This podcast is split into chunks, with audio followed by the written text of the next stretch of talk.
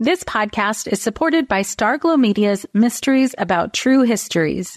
From the creators of the hit top ranking kids educational podcast in the world, Who Smarted, the Emmy nominated Nat Geo Disney Plus's Brain Games and Netflix's Brainchild comes Mysteries About True Histories, affectionately known as MATH, or math, in which kids ages six and up can hear humorous and educational stories that follow two best friends, Max and Molly, while they go on adventures through time, solving puzzles, hidden equations, talking about history, and making learning cool.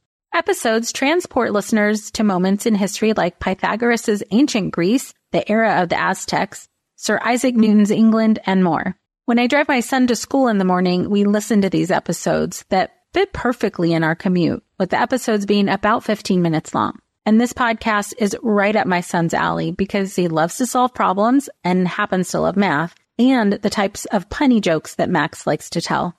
So tune in to Mysteries About True Histories with your kids. You can follow and listen on Apple Podcasts or wherever you get your pods.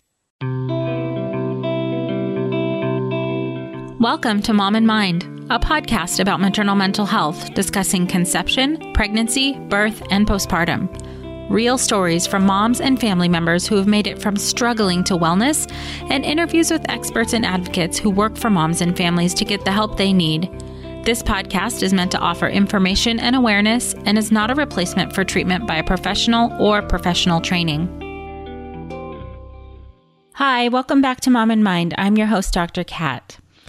One of the important pieces of understanding perinatal mental health is putting it in context of culture, immigration, and other sociocultural factors. And I do believe, as we have seen and have seen myself, that when we use the culture to inform healing, a depth of relief and understanding happens.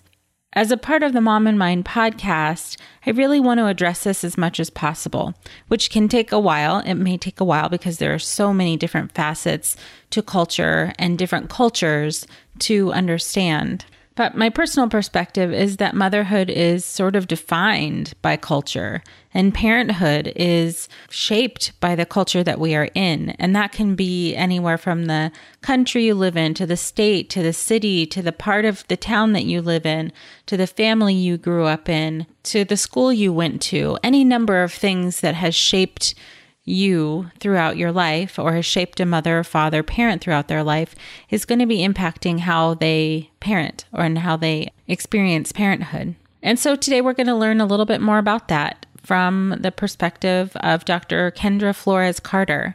And she's here to discuss perinatal mental health from the lens of Caribbean mothers. As we've stated on previous episodes about culture, there are many, many different cultures uh, within the Caribbean and with any specific group we're discussing. So, this is not meant to be specific or prescriptive on what to do for each and every person from that culture, but rather to inform us and have this information to keep in mind. Dr. Kendra Flores Carter received her BA in psychology from Cal State Dominguez Hills her MSW from Cal State Long Beach, and her Doctor of Social Work from the University of Tennessee, Knoxville. She currently works as a maternal child and pediatrics associated clinical social worker. She's a proud researcher in the perinatal mental health field as well. Dr. Flores Carter received her certificate in maternal mental health training from Postpartum Support International and now works as a maternal mental health expert. She's a member of the Arrowhead Regional Medical Center Institutional Review Board and has several research projects in the works. She's done many trainings and presentations related to topics of maternal mental health. Dr. Flores Carter currently serves as a co chair of the Inland Empire Maternal Mental Health Collaborative.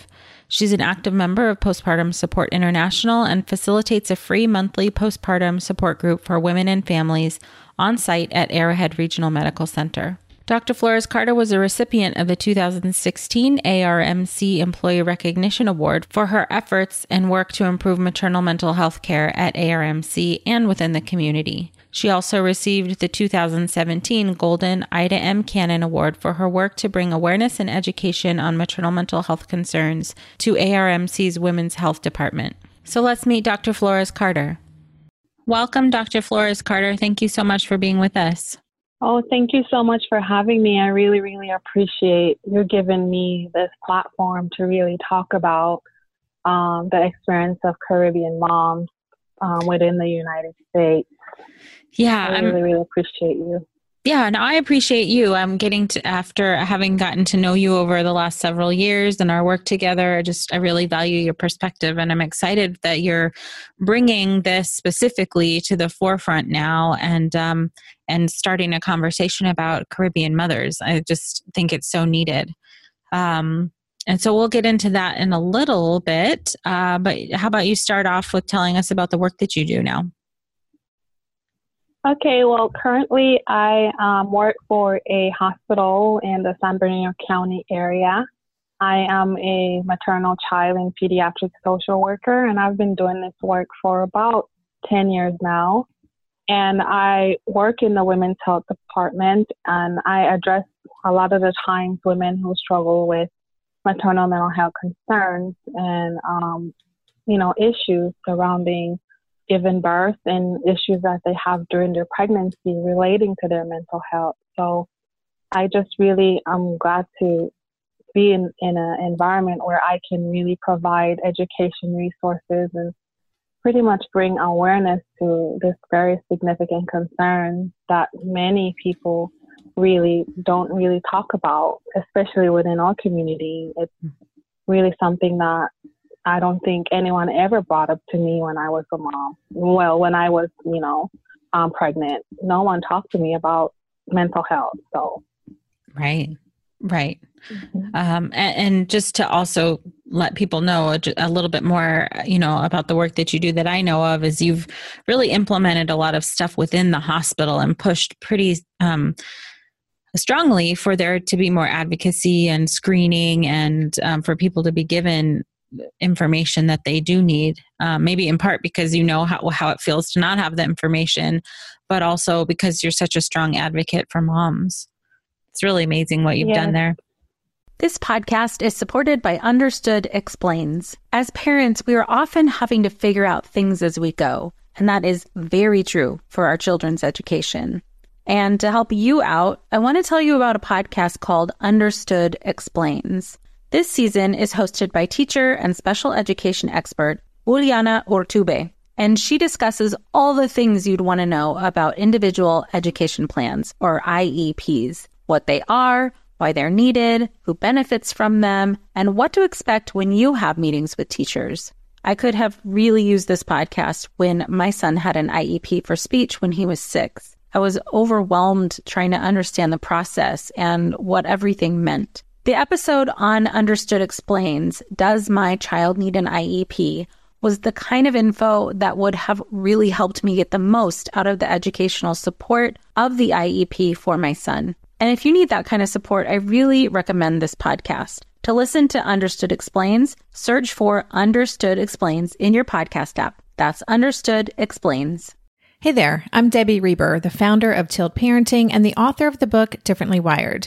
The mission of Tilt is to change the way neurodivergence, whether that's having a learning disability, having ADHD, being gifted, autistic, or some combination of all of the above, is perceived and experienced so differently wired kids and the parents like us raising them can truly thrive.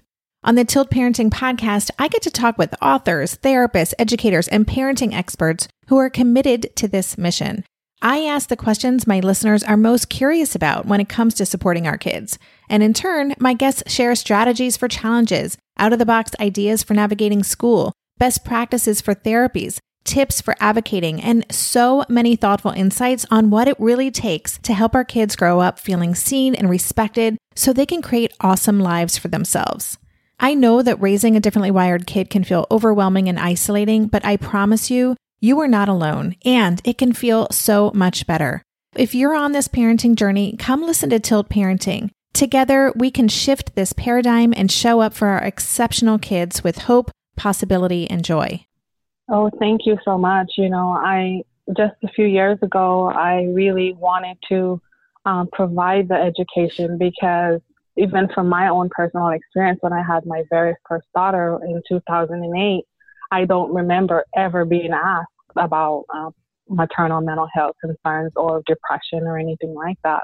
You know, I went in, I gave birth, and I left, and there were no resources. And the more I learned about maternal mental health, the more I wanted to do uh, within the hospital setting for my moms and for my patients because when one in seven moms are going to experience this, when we're a hospital that has 300 births on average per month, oh. then that puts a lot of my mothers at risk for a maternal mental health concern. So yeah. it was very, very important for me to implement something in the hospital that would address um, maternal mental health. So now all of our mothers get the education before they leave, and it's a mandatory part of their discharge planning is for us to provide education and give them resources before they walk out the door.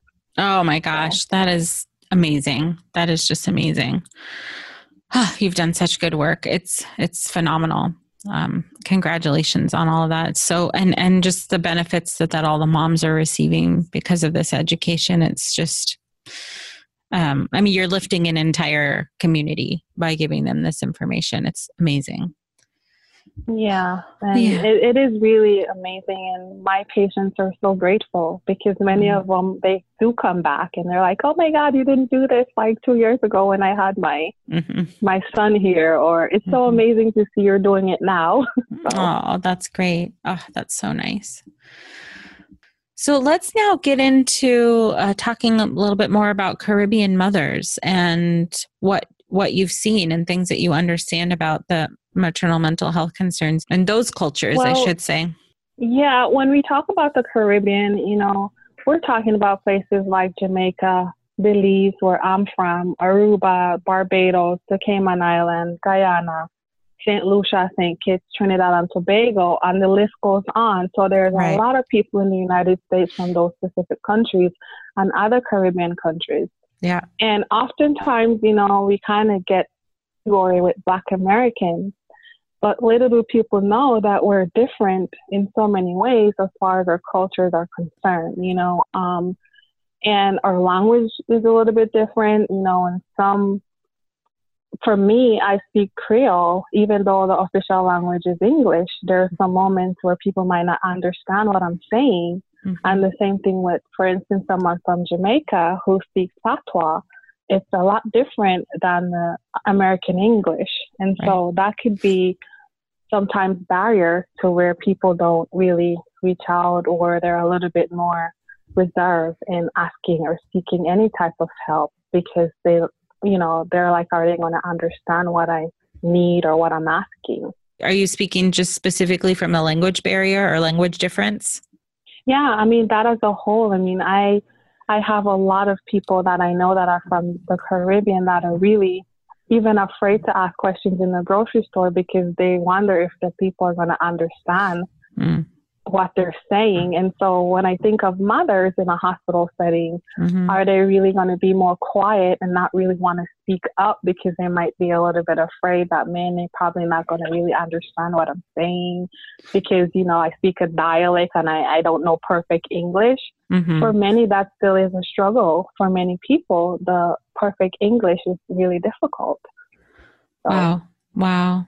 Yeah. Okay, so that's one of the challenges. I mean, there's so many different cultures that we're kind of, um, for for the sake of the conversation and bringing attention to the to the issues, kind of lumping a lot of different cultures into the into our discussion. But um, I, I appreciate that you're differentiating that there there are differences across islands and across the Caribbean.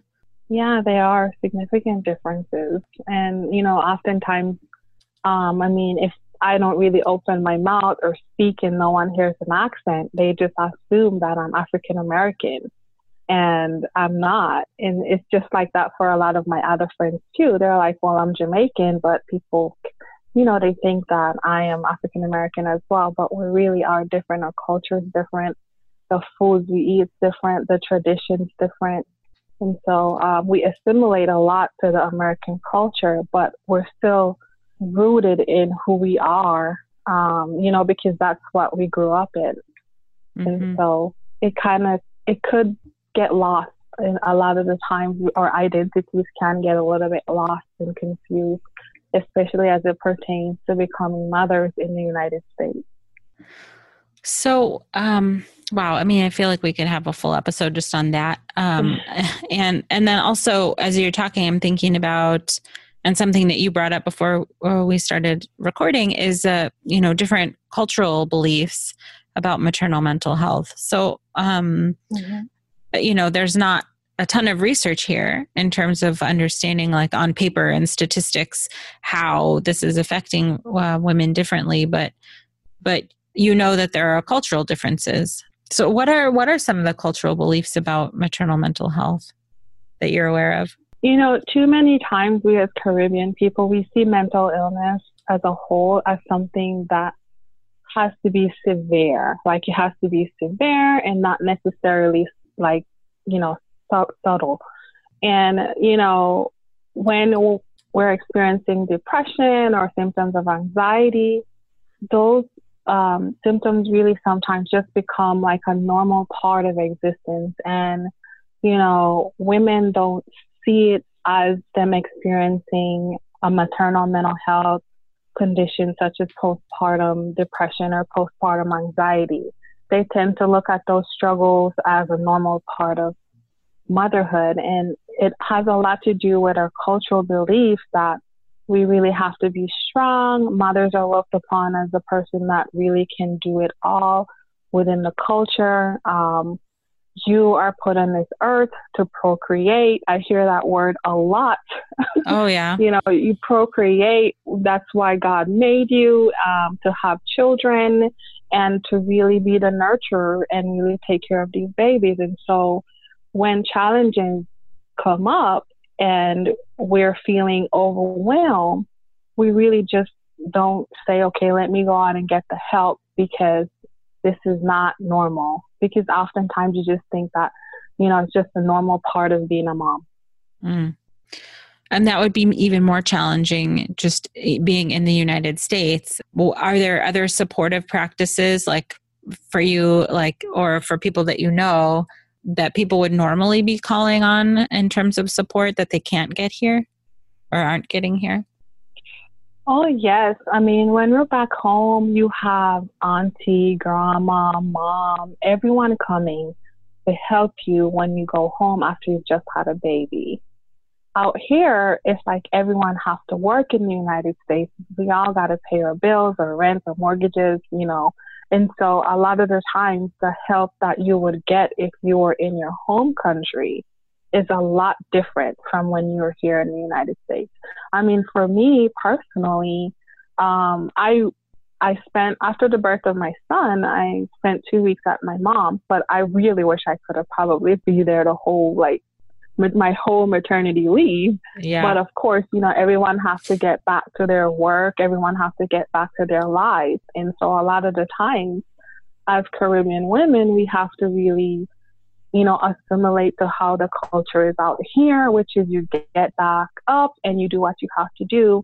And your problems really, you have to stick it through. And um, whereas back home, you probably have a lot more support if uh. you were going through like um, postpartum anxiety or depression, or you know you were experiencing something where you're tired and you need some rest, someone will come over and watch the baby for you so that you can sleep. It's a lot different here. wow. So right, there's just not the same amount of support. Um, yeah. And are you hearing that from other people that you know who come from other countries in the Caribbean? Oh, yes. I hear that from a lot of my Caribbean friends. I mean, I have a, a very close Jamaican girlfriend, and she has her mom come whenever she have a baby, just right. to come from Jamaica to help her for that period of time. I remember when my uh, mother had my little sister, my grandmother came to the United States to be with her for six months. Mm-hmm. You know, Right. She had that luxury, but not everyone has that luxury to have their family fly from a different country to come over here. You know, the problem with visas, you know, are they going to get a visa to come to be with you? Mm-hmm. Do you have the financial resources to have them come out here to help you? Most likely, a lot of people, they really don't. So you really right. are on your own most of the time trying to figure out to cope and deal with whatever issues you might be having um, after you've had your baby or during your pregnancy. Okay, wow. So if if in terms of the cultural beliefs about maternal mental health, if um, what would be some of the things that like let's say again being very general uh, a caribbean mother might be concerned about for reaching out for support um, well like with every other culture there's a shame and there's a guilt for even reaching out for help there's a feeling that oh my god me asking for help, that's like a sign of me being weak.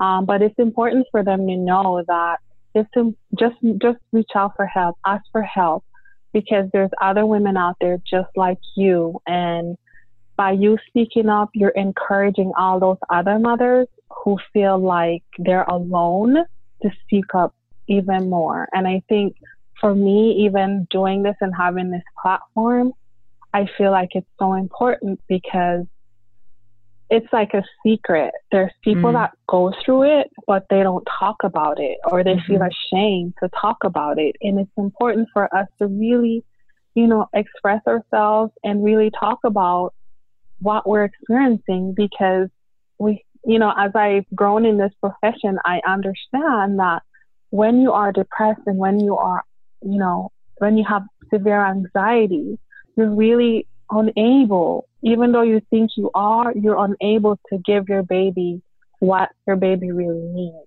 And I mm-hmm. think a lot of the times we think as mom that we are giving our babies everything, but really we're not when we're really overwhelmed and depressed and stressed out. Mm-hmm. We might feel that we are, but the truth is we probably aren't being the 100% mom that we want to be. And in the end, that could have a negative effect on our babies and how our babies grow up. So it's important that when you do feel that way, you ask for help.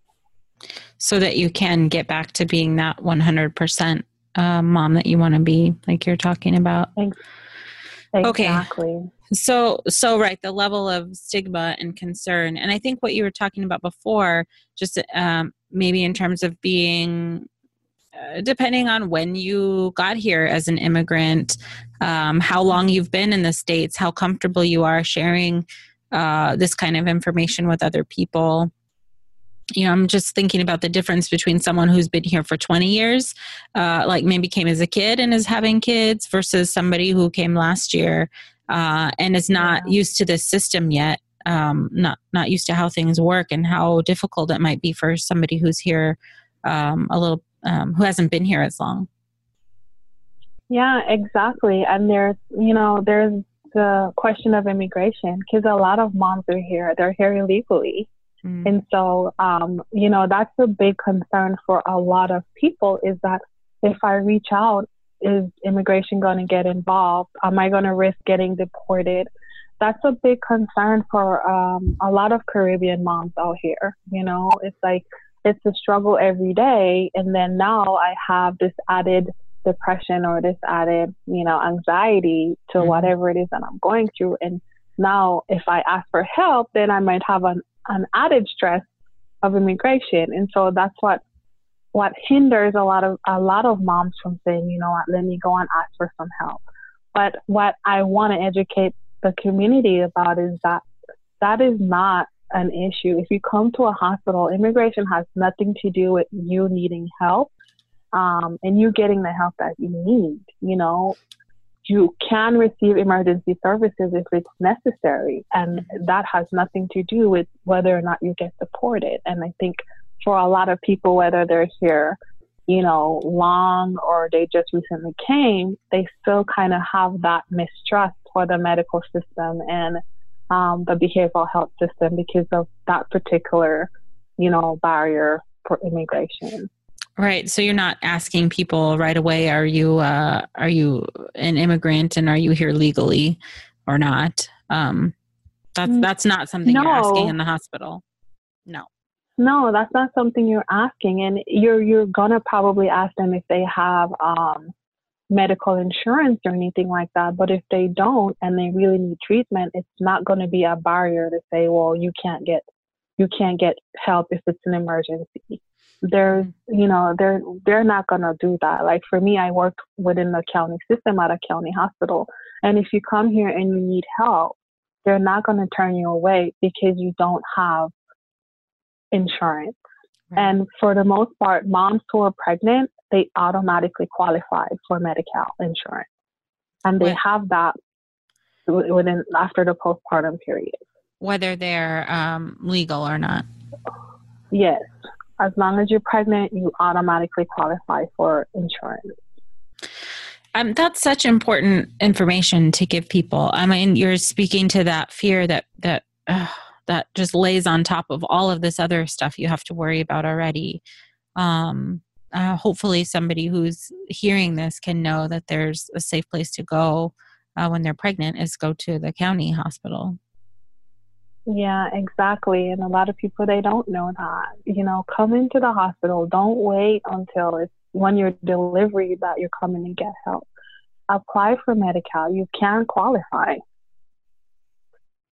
Wow, that that's just uh, that's one of those things that if you're new to the country, it could take years to figure out how the medical system works because it's so it's difficult for people who've been here for a long time to figure out how it works. And still, I don't even know all of it. Um, so certainly, giving somebody that that information could hopefully help them a lot. Yeah, that is the hope that, you know, they know that they can reach out and get the help.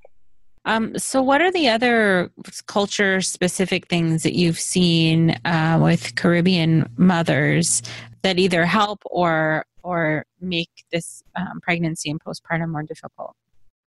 Um, I think really and truly, there's just the belief that if we work hard um, and we go through all the adversities or obstacles, we face them head on and we just push through it resiliency, that we're going to overcome all the hardships.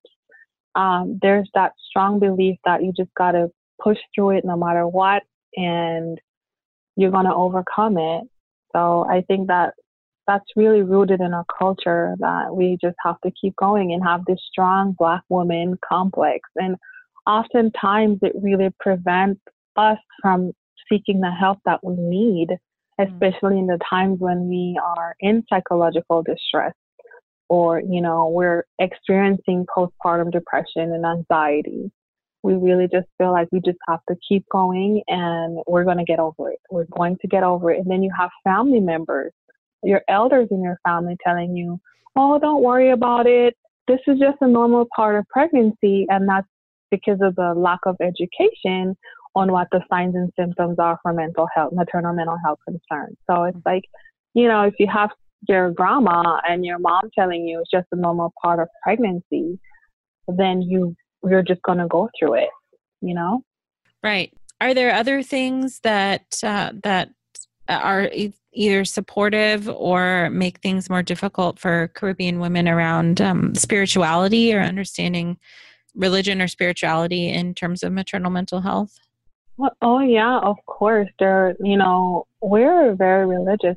A lot of us from the Caribbean are very religious. I mean, I remember growing up into church, like, you know, every Sunday, every Bible study, we just was always in the church. And um, I think when it comes to mental health concerns, especially for moms, maternal mental health concerns, sometimes we tend to think that, oh man, maybe I'm not praying enough, or maybe I'm not putting God first in my life enough, or whatever the case may be.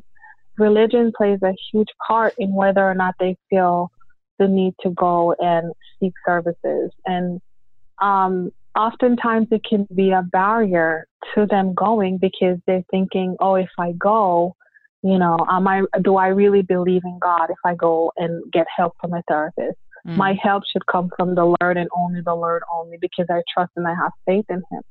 But what they don't understand is God bless people within our lives and within the community to become more experts in certain things to help you when you're in distress. Mm-hmm. So that's part of the teachings that I really try to give people is that yeah, you you have your faith and you have your religion, but we don't know it all and we can't handle it all. And God sometimes bless other people with gifts that can help you overcome your struggles. And I think that that's an important piece to take home to a lot of the Caribbean communities that we don't lose ourselves in God if we go and seek help from a therapist. Hmm. That's pretty powerful. I mean, it's a beautiful distinction too, because you're saying it's not necessarily a weakness of character or a weakness in your beliefs um, to go get help. No, it's not. It really isn't. Uh, so then, in terms of like other maybe traditional practices, and obviously, um, you know, we can't cover all of the Caribbean and all of the different types of cultural practices. But what do you think? Can, can you speak to what happens about the you know the cultural practices um, that people have around pregnancy or postpartum, and what happens when they're here? Um, you know, often yeah, oftentimes a lot of those traditions they really they get lost in the trenches because we have to assimilate to the way the culture is in the United States. So a lot of the things that we probably practice back home, um, we probably wouldn't do it here because we don't have access to what we probably need to do it. So a lot of the times we just kind of just assimilate and, you know, have a normal American, probably traditional birth, mm. birthing experience because it's really a lot more difficult if we're not back home in, like, for instance, in Belize or Jamaica. Yeah, I that just makes me think that um, for people who are really connected to their traditions, uh, not being able to engage in them here for any number of reasons like you said not having the like the proper things to use for that tradition um i was just wondering how much that would add to you know how they're feeling. If they're feeling bad already how how much more difficult would it be to not have those practices? Yeah i mean i could imagine probably um very difficult for most moms especially if they're culture and their tradition means so much to them and it's so important to them, you know. Um, I remember just when I gave birth that my mom really saying you cannot go outside, you have to be covered up. I mean, those are little things that I can do here, but there's there's more cultural things that's beyond just that. You know, there's herbs that they probably encourage us to drink and um, you know, just different things that we can engage in throughout the birthing process. And we just cannot do that here because it's so different. Wow. When it comes to raising kids, there's so much to consider. Things like what do we feed them? When do we feed them? How do they sleep? What does it look like to raise kind kids? How does their nervous system work? How do I keep myself calm? What are my triggers? There's so much that comes into play, and we are distilling all of that information for you at Voices of Your Village podcast, where we bring experts in the field of early childhood and education and psychology and across the board so that you don't have to comb the internet for information you get to show up and hang out and have shame free, judgment free conversations and insights into what it looks like to raise kind, empathetic, emotionally intelligent humans. I'm Alyssa Blask Campbell. I have a master's degree in early childhood education. I'm a mom of two, and I am walking this journey right alongside you doing this work. Come hang out with me at Voices of Your Village, and we can dive into real conversations with actionable tips. Lynn, this time of year, parenting can be such a flusterclux. You've come to the right place. I'm Lynn Lyons, and I've been treating anxious families for over 30 years. I'm Lynn's sister in law and co host Robin Hudson. Join us for Flusterclux, a podcast for parents who worry. Wait, that's everybody. Yeah, these last few years have felt like one long anxiety attack for so many. Why do you think parents are always surprised that a podcast about anxiety relates to them, even if no one in their house has an anxiety disorder? Well, worry is human. Everyone does it, and anxiety shows up when we face uncertainty. All the parenting tips you've taught me have been essential. I love to break it down into skills we need to manage worry in our families. We've covered so many topics depression, burnout, meltdowns, perfectionism. Don't forget scary mothers in law. Right, but of course, that's not my mother in law. Because that's my mother. And a listener. As a psychotherapist, I like to teach parents and kids how to respond to everyday moments in healthy ways. Managing anxiety really can be taught. It really can. And I'll even tell you what to say. We talk about serious stuff but without being too serious. Anxiety wants everything serious. Anxiety doesn't stand a chance when we're laughing, even about the tough stuff. Oh, that's so sad. I mean, it's, you know, just for people who really want to be connected to their tradition and who feel supported by that, um, and how empowering and beautiful it could be to be able to engage in those activities um, that they feel connected to. Um, it, it, just seems like it would make for a better outcome for their their well-being the mom's well-being the pregnancy or whatever at, at whatever stage they're engaging in these practices um, that are specific to their home um, home country or yeah. like the strengths of of caribbean women who have immigrated here what have you seen are the strengths of you know overcoming these other barriers as you were describing and um, being able to be resilient and get through um, these difficult times um, well i think that just coming together as a community i think um, you know reaching out to other members that are from different caribbean countries and just really coming together and i i hope to see that more um, yeah. as I grow in my career, coming together with more professionals that are from the Caribbean and really creating some kind of network for people that probably are just coming here that are feeling lost in the system. They don't really know how to navigate. And right. even just being here, um, just being able to provide support counseling to people that really might not feel comfortable going to someone who they feel does not relate to their struggles as immigrants. Mm-hmm. And, you know, just having that that support network and just being there for for for people is really important and, and that's definitely something that I would like to look further into because I think it's important.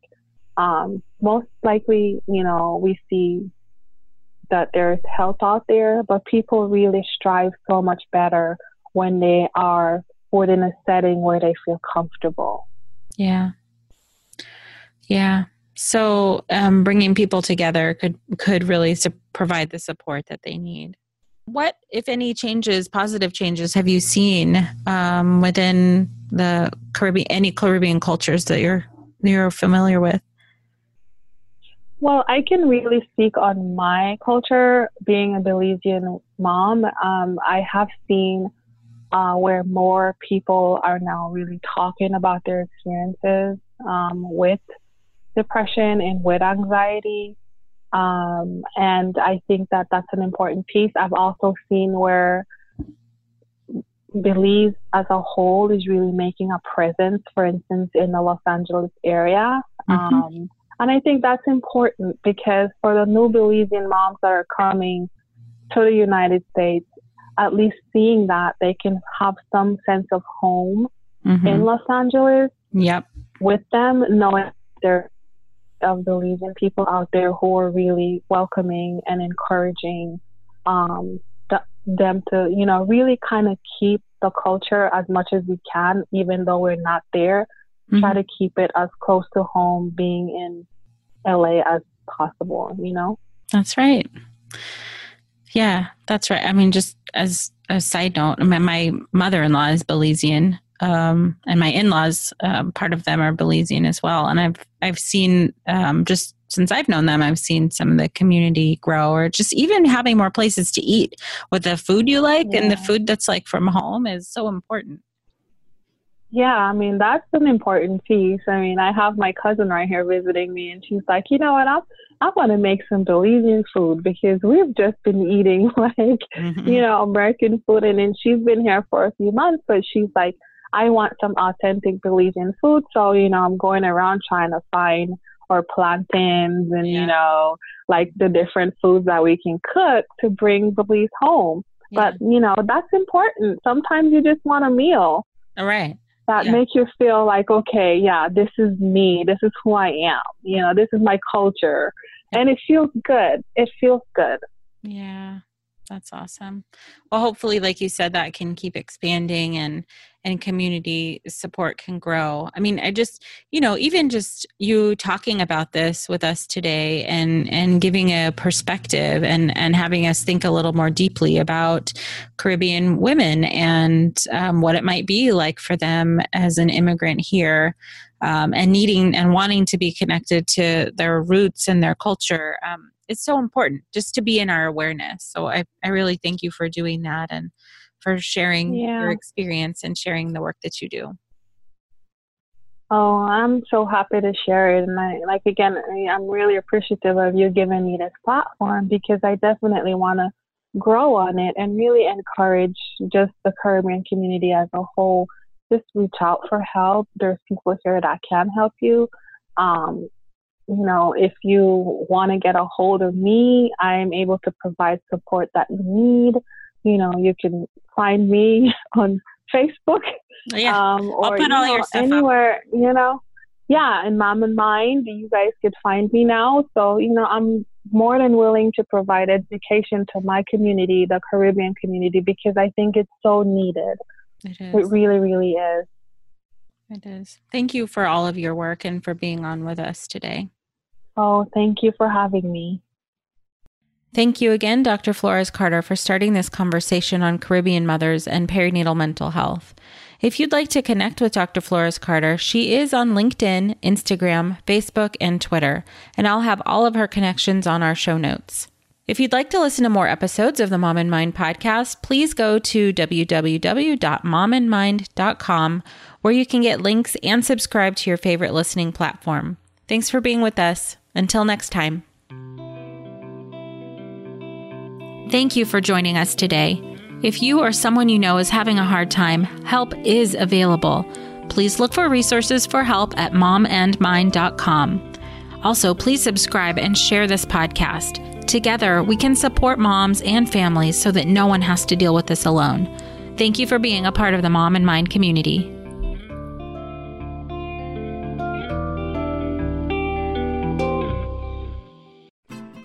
I'm Margaret. And I'm Amy. And together we host the podcast, What Fresh Hell Laughing in the Face of Motherhood. Margaret, I would say you're sort of a where are my keys kind of mom. Correct. Sometimes a where are my kids kind of mom.